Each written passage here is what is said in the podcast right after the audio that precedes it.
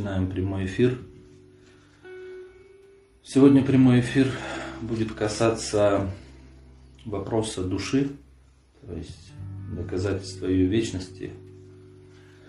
Вопрос как бы нелегкий, тема очень сложная, но необходимая, потому что для того, чтобы человек действительно осознал, э, что, так скажем, в нем самое ценное, да, это, конечно, душа, но многие до такой степени, так скажем, сейчас вот эта материалистическая философия и рассеянность людей настолько их сделала, так скажем, рассеянными, что они, многие и сомневаются, и не верят в вечность души, вообще в ее существование и так далее. Поэтому тема будет нелегкая, но постараюсь как бы доступным языком какие-то вещи объяснить. Если будет что-то непонятно, то задавайте в прямом эфире э, вопросы, чтобы я мог более подробно э, объяснить те моменты, которые вам непонятны или сложны для понимания. Еще чуть подождем, пока присоединятся люди. Всех еще раз приветствую.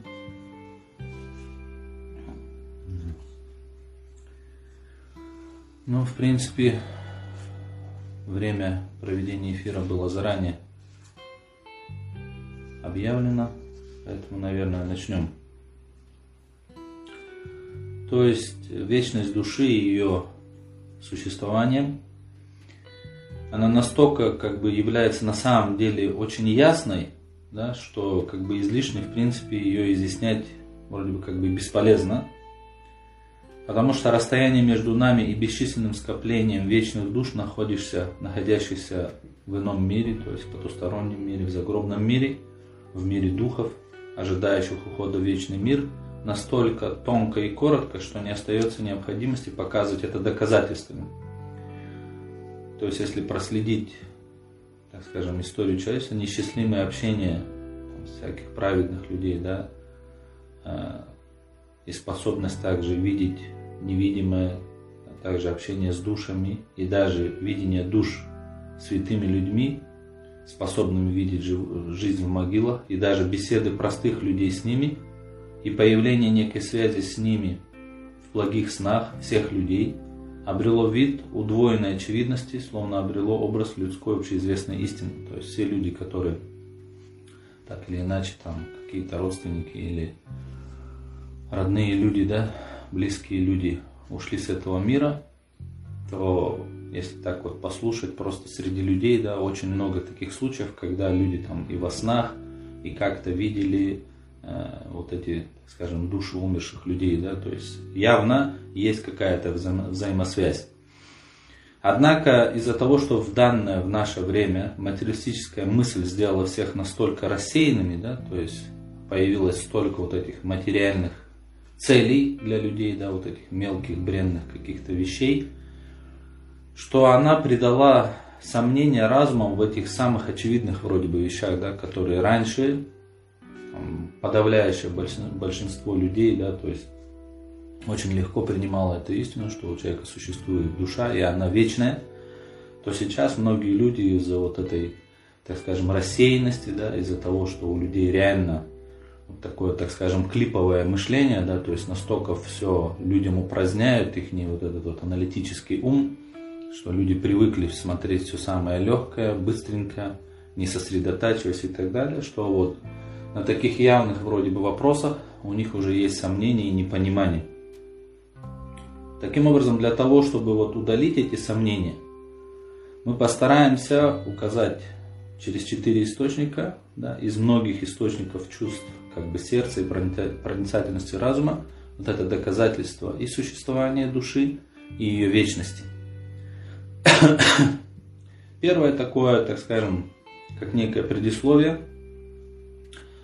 Э, начнем с такого момента, касающего именно, то есть человек, скажем, выстроим вот такую логическую цепочку, да, то есть человек явно видит создание, да, то есть окружающее его, и как мы в предыдущих эфирах и уроках объясняли, что как не может быть книги без автора, дома без архитектора, и любой там вещи, да, какой-то искусной, без того, кто ее сделал, точно так же обязательно у этого мира, у всех созданий существует Творец. И этот Творец абсолют, то есть он вечный, прекрасный и так далее. То есть все, что мы видим в этом мире, да, проявление вот этих всех его качеств и имен, что он прекрасный, всемогущий и такой и такой.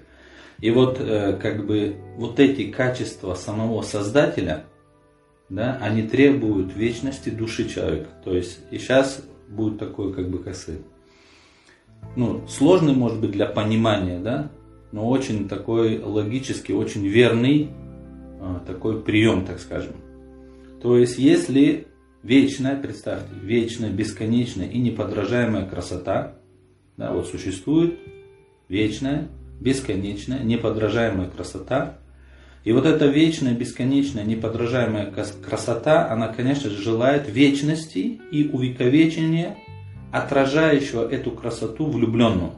То есть красота требует к себе того, кто будет ее любить, кто будет вечно с ней связан так как эта красота вечная и бесконечная, то также вот такая красота, она требует, чтобы и тот, кто будет влюблен в эту красоту, кто будет как бы отражать эту красоту, тоже был вечный. А также безукоризненное, вечное совершенство, да, вот такое совершенное творчество желает постоянства и вечности размышляющего над этим творчеством как бы глашатая, то есть того, кто будет оценивать вот это совершенное творчество. То есть, еще раз, представьте, безукоризненное, вечное, совершенное творчество. Оно желает, чтобы был тот, кто будет размышлять над этим творчеством, и чтобы этот размышляющий, вот этот объявляющий о совершенстве этого творчества, он тоже был вечным. Точно так же некая необъятная милость, да, вечная, бесконечная благосклонность делает необходимым постоянство одаривания нуждающихся благодарных. То есть представьте, есть некий, да, абсолютно милостливый, благосклонный, щедрый.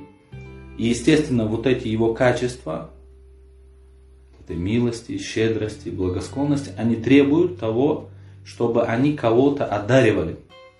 Причем вечно, бесконечно. То есть они вот эти качества Создателя, вот эта милость, также красота, также совершенство, которое мы сказали, они требуют, чтобы были те, кто будет вечно сопровождать вот эти, так скажем, качества Создателя, чтобы в них это отражалось. Таким образом, тем отражающим и страшно желающим, тем размышляющим глашатаем и тем нуждающимся благодарным прежде всего именно является душа человека – таком случае на пути к вечной вечности она будет сопутствовать и этой красоте, и этому совершенству, и этой милости, оставаясь вечной. То есть здесь вот такая получается цепочка. То есть мы видим творение, понимаем, что есть Творец, и этот Творец должен обладать вот этими вечными качествами, а эти вечные качества требуют того, чтобы были те, кто будут вечно сопровождать вот эти качества Создателя – то есть те, кто будут влюблены в его красоту, те, кто будут восхищаться его совершенством, те, кто будут благодарить за его милость, щедрость и так далее. И именно человеческая душа является первым кандидатом на сопровождение вот этих качеств Создателя. То есть иначе, иначе здесь будет очень такой, как сказать, момент, да? То есть, э, если вы заметили, в естестве человека – есть такой эм, интересный момент. То есть, когда для человека что-то становится недоступным, да, человек начинает враждовать с этой вещью. Да, то есть, что-то недоступное или непонятное. Это как можно привести такой пример, да, когда там медведь тянулся за виноградом и не достал его, он сказал, а кислый, и не стал, да, или там кто-то был влюблен в какую-то красавицу, эта красавица отвергла этого влюбленного, и этот влюбленный начал что? Оскорблять, оскорблять эту красавицу, хотя он сам в нее влюблен, но вот это вот, э, так скажем, вот это качество человека косвенно как бы является доказательством того, что человек создан для вечности, то есть он создан для того, чтобы вечно, то есть представьте, человек пришел в этот мир, да, То есть он увидел вот эту красоту, которая проявляется в этом мире, то есть красота Создателя, его совершенства, да? Его милость, то есть его чем-то одарили. Но потом, представьте, человек просто исчезнет, просто умрет в небытие и так далее. То есть при таком положении вещей человек начнет оскорблять эту красоту, отрицать это совершенство, а вот эта милость, по сути, превратится в свою противоположность. То есть это как будет как некое издевательство.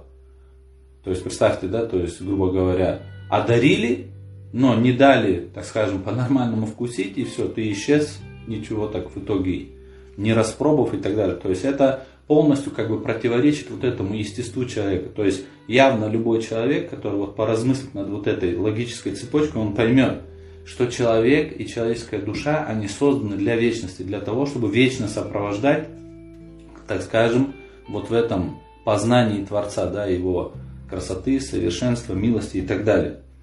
Но дело в том, что не только душа человека, но даже самые простейшие создания не были созданы для гибели. И в некотором роде они также удостаиваются вечности. То есть, если мы даже посмотрим вокруг, во внешнем мире, мы увидим, что не только душа человека, но даже более простые вещи и то не были созданы для того, чтобы просто исчезнуть, так скажем, в небытие, в никуда. Так вот, если даже не имеющий души незначительный цветок уйдет из своего внешнего существования, он в тысячах случаях в некотором роде удостаивается вечности. Да? То есть, представьте, вот растение, какой-то цветок. Вроде бы это один из самых простейших видов жизни, да? то есть один из там первая, вторая, третья ступень. Ибо его образ навечно остается, во-первых, в бесчисленных памятях. То есть, сколько его увидели разумных созданий, вот этот образ этого цветка, любого растения, он остается в памяти этого разумного существа. Плюс закон его прорастания, став вечным, продолжает существование в сотнях семян. То есть можно сказать, что вот этот закон, который э, находится в семени любого растения да, или косточки, является своеобразным, так скажем, упрощенным вариантом души этого создания, да, вот этого растения. И мы видим, что вот этот маленький кусочек, так скажем, души, он продолжает свое существование в сотнях семян. То есть это создание уходит, какое-то растение, но оно после себя оставляет там тысячи семян. То есть вот эта душа, грубо говоря, вот этот закон э, образования этого э, цветка там, или растения, или там любого, да, то есть растения, является своеобразной душой. И мы видим, что она продолжает существование, хотя сам внешне этот цветок вроде бы побыл какое-то время там, и умер, да? но его вот этот закон прорастания продолжает существование в сотнях семян. Поскольку этот закон прорастания и образ цветка, они похожи на некий крошечный кусочек души. И мы видим, что этот вот этот крошечный кусочек души увековечивается со стороны мудрого, сохраняющего Творца. Из совершенной гармонии он сохраняется в их семенах, подобных маленьким кусочкам, да? И остается вечным, находясь посреди сотрясающих преобразований. То есть это семя может в таких там преобразованиях быть, да, сколько проходит этих событий, но мы видим, что вот этот э, закон прорастания этого цветка, он сохраняется. Безусловно. Да? Как человек может называть себя сознательным, если он не поймет, что человеческая душа, которая является как бы светлым законом повеления Творца, обладая возвышенным характером, жизнью, сознанием, а также весьма высокими и безупречными качествами, будучи облаченной во внешнюю сущность, да, конечно же, достойна вечности и неразрывно связана с ней. То есть, э, в чем отличие еще, грубо говоря, между человеческой душой и законом образования какого-то цветка или растения, который является как неким подобием, упрощенным подобием души. То есть тот закон, закон прорастания этого растения, он не имеет внешнего существования. То есть он как бы, как сказать, находится в таком можно сказать, теоретическом существовании, да? А человеческая душа, то есть хоть она тоже является законом повеления, то есть как бы можно сказать, из того же мира, да, то есть из мира повелений Создателя, то есть и тот, и тот, да, то есть и растение, вот его вот это закон образования является посланным из мира повелений, и душа человека. Но только душа человека, она еще что? Она имеет внешнее существование, плюс она обладает сознанием, жизнью, характером возвышенным и так далее. То есть намного степеней выше. Тем более, то есть мы, и мы видим, что этот простейший кусочек души в этом мире явно удостаивается вечности, то есть он продолжает, какие бы преобразования ни происходили с этим цветком, то тем более человеческая душа, она тем более достойна вечности.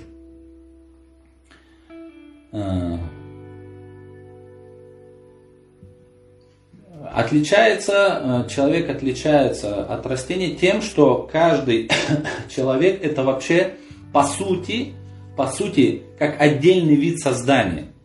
То есть, если мы посмотрим, к примеру, да, то есть, к примеру, там, животные, да, или растения, они внешне, да, то есть по виду, они очень сильно отличаются друг от друга.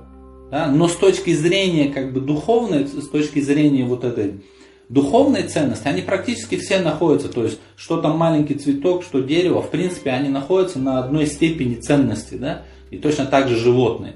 А вот люди, наоборот, внешне вроде бы они кажутся похожими друг на друга, да, но духовно настолько люди разнятся, да, то есть можно сказать, что человек может опуститься, как, как говорится, один ниже плинтуса, а второй подняться выше ангела. То есть получается, что каждый отдельный человек, его вот это, так скажем, свой внутренний мир, его чувства, его мировоззрение и так далее, это вообще отдельный мир. И получается, что каждый отдельный человек это вообще отдельная вселенная, как бы отдельный мир. И поэтому, конечно же, по ценности человек, один индивидуум выходит на, на такую ценность, как какой-то вид других созданий. Хотя он один вроде бы, да, но настолько он уникален, настолько вот это есть разнообразие среди человеческого рода, Поэтому, тем более, вот с этой точки зрения, из-за того, что каждый человек это как такой удивительный как бы вид, да, и, а мы видим, что в других видах явно э, то есть, сохраняется их вид, да, то есть он продолжает существование через вот это, через семя, через образы и так далее, то, что все это Всевышний сохраняет, то тем более каждый отдельный человек, который обладает такой ценностью, таким возвышенным характером, он тем более удостоен вечности. Поэтому любой разумный человек, да, он вот эти вещи должен замечать, и он не может по отношению к такому, который он явно видит, как Всевышний все это сохраняет, он не может задать вопрос, а каким образом он сохранит души умерших. Да? Потому что мы видим, как он легко размещает программу огромного дерева и систему его прорастания подобной душе в самом маленьком, словно точке семечки. То есть мы видим, что что в душе, э, то есть э, Всевышний Создатель в каком-то маленьком семечке сохраняет огромный закон прорастания какого-то что, э, там, вида растений. Да, согласен, что у человека плюс еще есть разум, выбор. И так, то есть факт, что человек это вообще, то есть настолько, ну, там, не знаю, на 100 степеней там, или на сколько степеней выше любого создания другого, да, то есть поэтому, тем более, если мы видим, что в тех простейших видах созданий, то есть прослеживается вот эта вечность, вот это сохранение со стороны Творца, что Он их сохраняет, то тем более человек, обладающий такой, как бы мы, мы же понимаем, что когда какая-то ценная вещь, ее тем более пытаются сохранить, да, то есть даже там среди людей, то тем более Творец, он обязательно что? Вот это сознание, то есть человека удостаивает вечности. Точно так же, как бы есть субъективный такой источник да, а, информации о, о вечности души. То есть каждый человек, если он обратит внимание на свою жизнь, как бы на свое естество, он явно почувствует некую душу. Да, ведь очевидно, что каждая душа, сколько бы лет она не провела в этой жизни, несмотря на изменение вот этой телесной оболочки, она остается вечной. То есть любой человек, да, просто подойдя к зеркалу, да, вот смотрит на себя и видит там, да, что вот там, пусть его там Сережа, Алеша зовут, там, не знаю, там Света, Маша, неважно. И он понимает, любой человек понимает, что он видит, что его тело изменяется, да, там, стареет, там, не знаю, там, борода стала расти, не знаю, там, еще что-то. То есть мы видим, что тело, то есть материя изменяется. Но любой человек, смотря в зеркало, он понимает, что он тот, который, как вот он в детстве был, он также тот и остался. То есть тем Алешей, Васей, Петей, там, Машей или там, неважно. То есть любой человек, и это даже с точки зрения науки, да, известно, что человек там в течение 5, 6 или 7 лет, то есть наука это подтверждает, говорит, что полностью все клетки, все материи, все ткани человека меняются. То есть, по сути, человек, проживший там 30, там, 35 лет, он там 5, 6, 7 раз поменял свое тело. И возникает вопрос, а тогда что является той основой? Кто ты? Да? Вот ты тело сменил несколько раз. А что является той, скажем, осью, на которой происходит вот эта смена этих э, образов, вот этой материи? То есть явно же вот именно вот этой осью, постоянной осью человека, вот этой основой, вот этим фундаментом является именно душа человека. Если так, то поскольку телесная оболочка является приходящей, конечно же, смерть полностью не оголяет душу и не влияет на ее вечность и не нарушает ее сущности. То есть мы видим, что в течение жизни, да, сколько бы не сменила, так скажем, душа вот этих материальных оболочек, это никак не влияет на душу. Значит и в момент смерти, то есть вот эта смерть тела, распадение материи, оно не влияет на душу.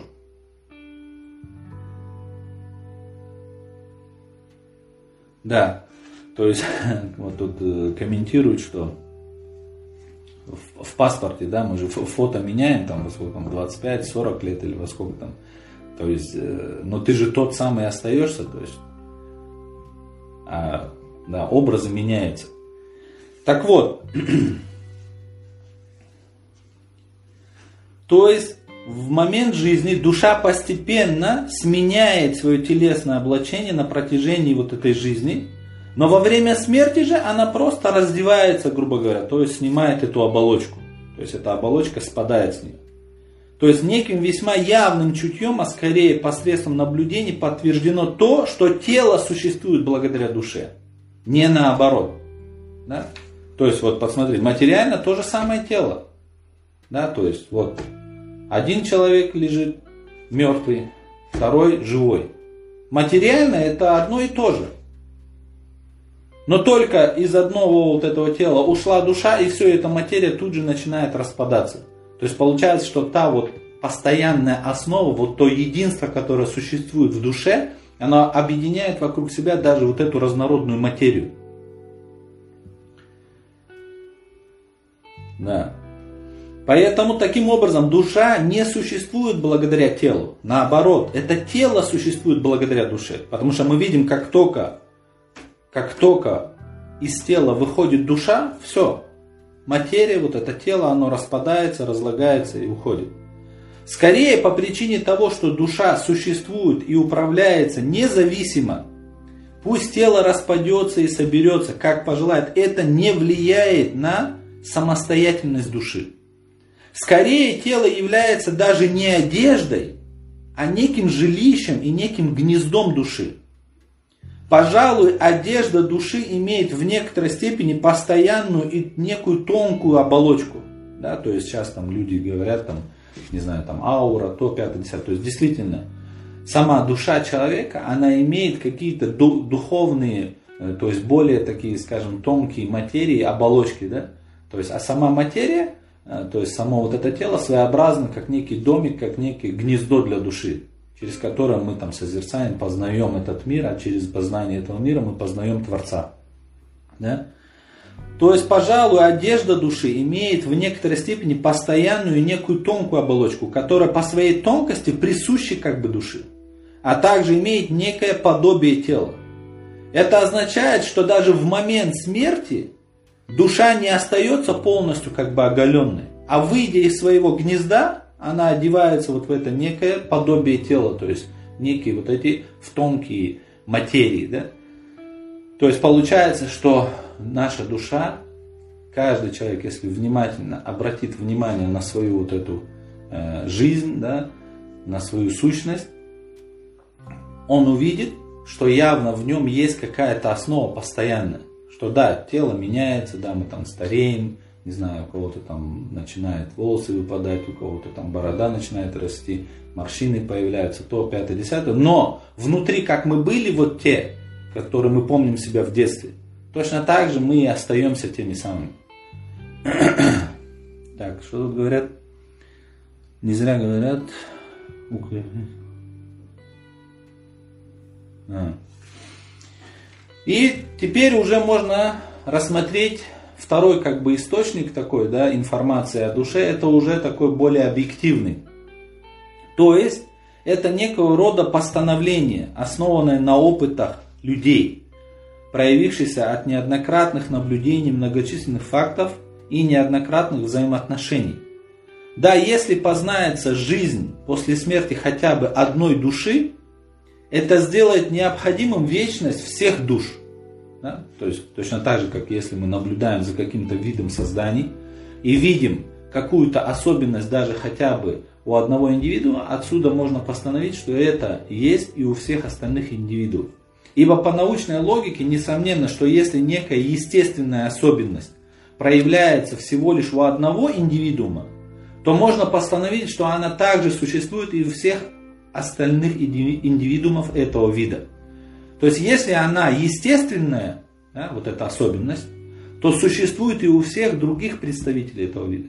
Между тем, не то, что у одного индивидуума, а скорее имеется столько следов, опирающихся на бесчисленные и не поддающиеся счету наблюдения, и столько признаков, подтверждающих вечность души, которые являются настолько явными, что подобно тому, как не приходит ни единого сомнения в отношении существования, к примеру, там, нового света, да, так скажем, Америки и того, что там находятся люди. Точно так же не поддается, то есть не поддаются сомнению и то, что сейчас в скрытом мире, то есть в мире духов, да, в потустороннем мире, там, в загробном мире, в великом множестве существуют души умерших людей.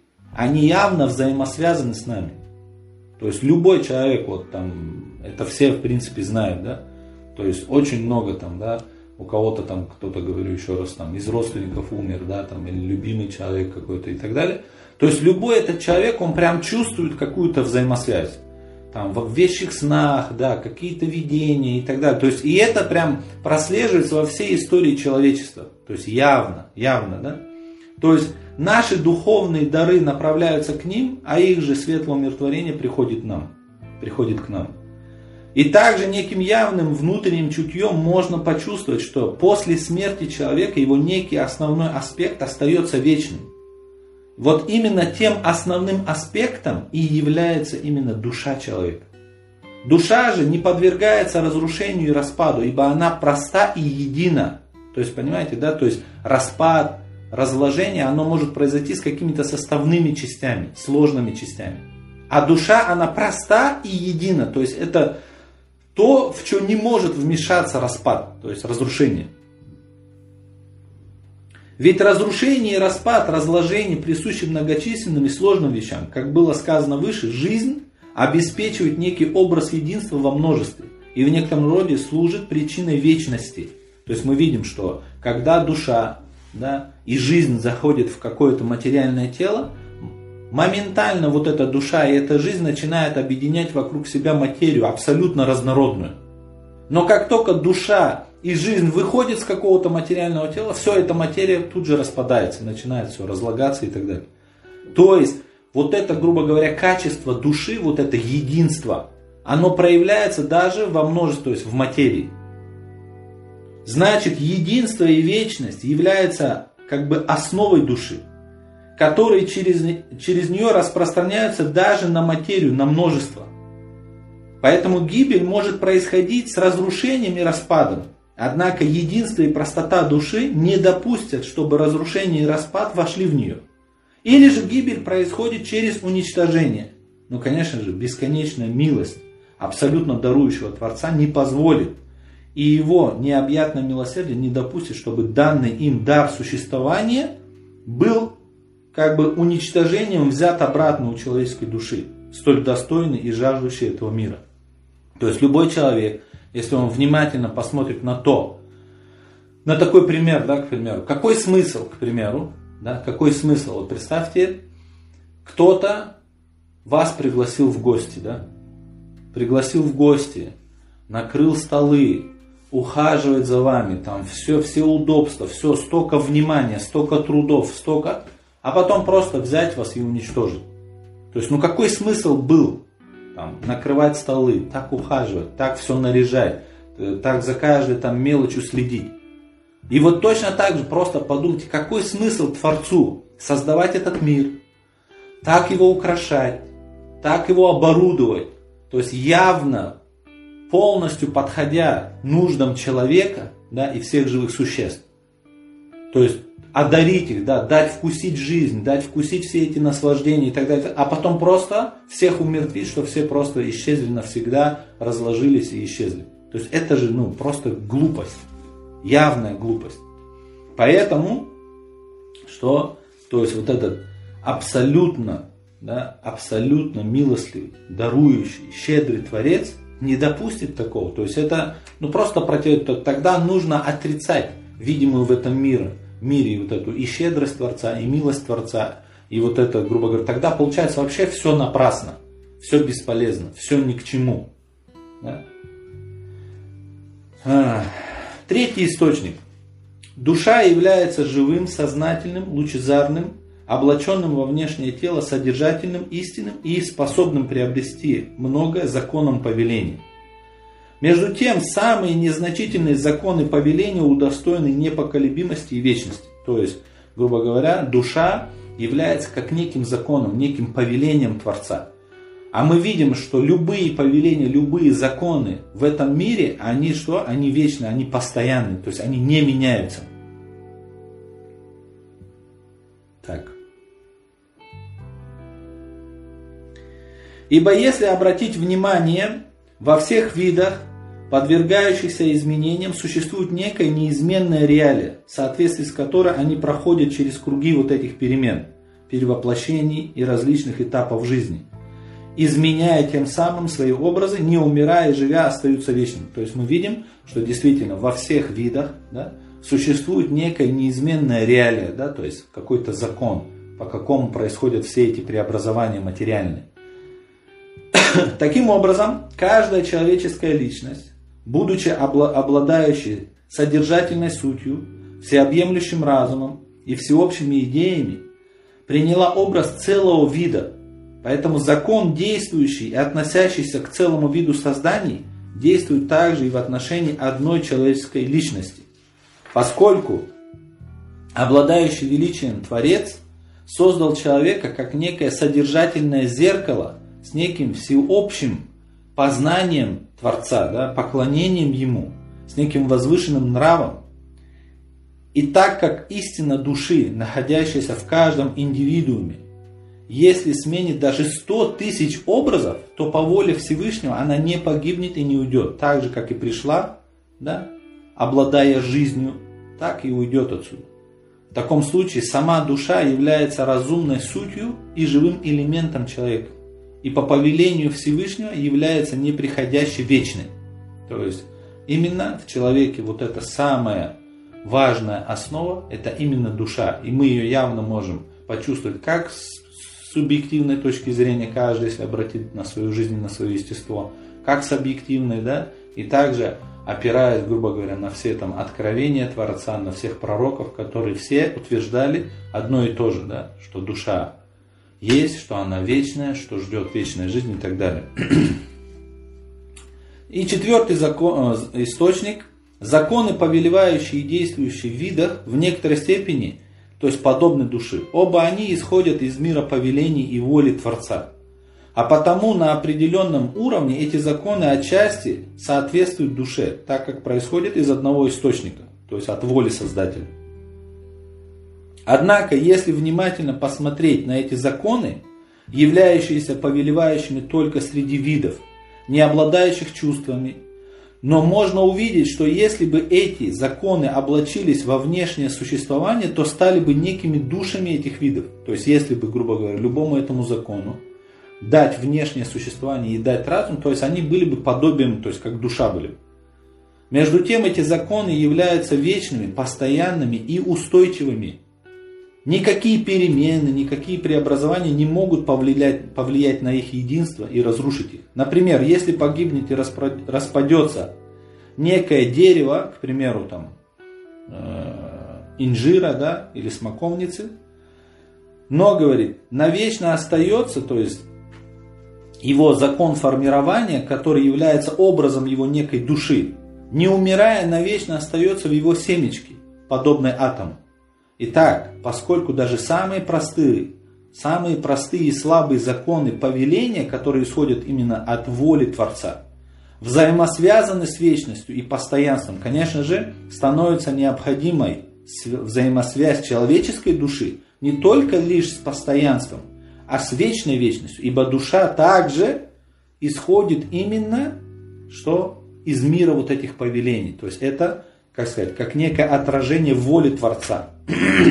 Только является еще сознательным законом и неким живым правилом, пришедшим из мира повелений. Что извечное могущество надело на него некое внешнее существование. Значит, подобно тому, как бессознательные законы, изошедшие из качества воли и мира повелений, постоянно или чаще всего остаются вечными. Точно так же и душа, которая подобно им исходит из мира повелений и является проявлением качества воли, представляющая их некого брата, гораздо больше заслуживает и достойна того, чтобы получить вечность, ибо она является и существующей, и обладающей внешней реальностью, и намного сильнее и возвышенней, чем эти законы, ибо она обладает сознанием, а также душа является более постоянной и ценной, чем эти законы, так как она обладает жизнью. Поэтому явно, что Всевышний Творец не создал ни человека, тем более его душу, для того, чтобы она просто исчезла, там пропала куда-то. То есть, значит, у человека есть душа, есть вот эта вечная основа, да, и она вечна, и она будет продолжать существовать вечно. Ну, на сегодня закончим наш прямой эфир. Тема была очень сложная, конечно, да, то есть если кому-то что-то не ясно, да, сейчас можете задать вопрос, если не успеете в прямом эфире, то можно задать в директ, да, или там пишите на WhatsApp, в шапке профиля есть его указания. Если вопросов на данный момент нету, то мы завершаем наш сегодняшний эфир. Всем всего доброго так скажем, заботьтесь о своей вечной основе, то есть о душе. Это та основа, которая будет вечна.